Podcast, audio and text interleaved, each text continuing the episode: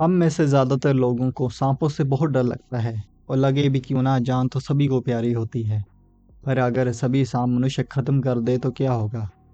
हमारी पृथ्वी में तीन हज़ार से अधिक सांपों की प्रजातियाँ पाई जाती हैं, जिसमें से छः सौ प्रजातियाँ ही जहरीली हैं। डब्ल्यू एच ओ के अनुसार सांप के काटने के कारण दुनिया में लगभग हर साल इक्यासी हज़ार से एक लाख हज़ार लोग मारे जाते हैं। परंतु सांप हमारी पृथ्वी के इकोसिस्टम में एक बहुत बड़ा योगदान देते हैं। सांपों का मुख्य भोजन पंछी मेंढक और चूहे जैसे जीव हैं, जिसमें से चूहे प्रमुख भोजन हैं। चूहे जो प्लेग जैसी बीमारी, जिसे ब्लैक डेथ भी कहते हैं, वो फैलाते हैं।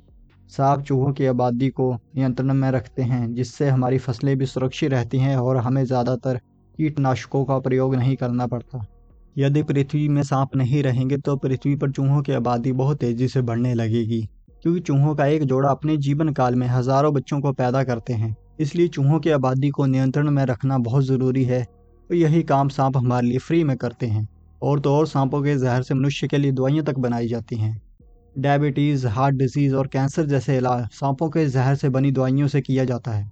लगता है ये सुन के आपको भी कहीं ना कहीं सांपों से प्यार हो गया होगा।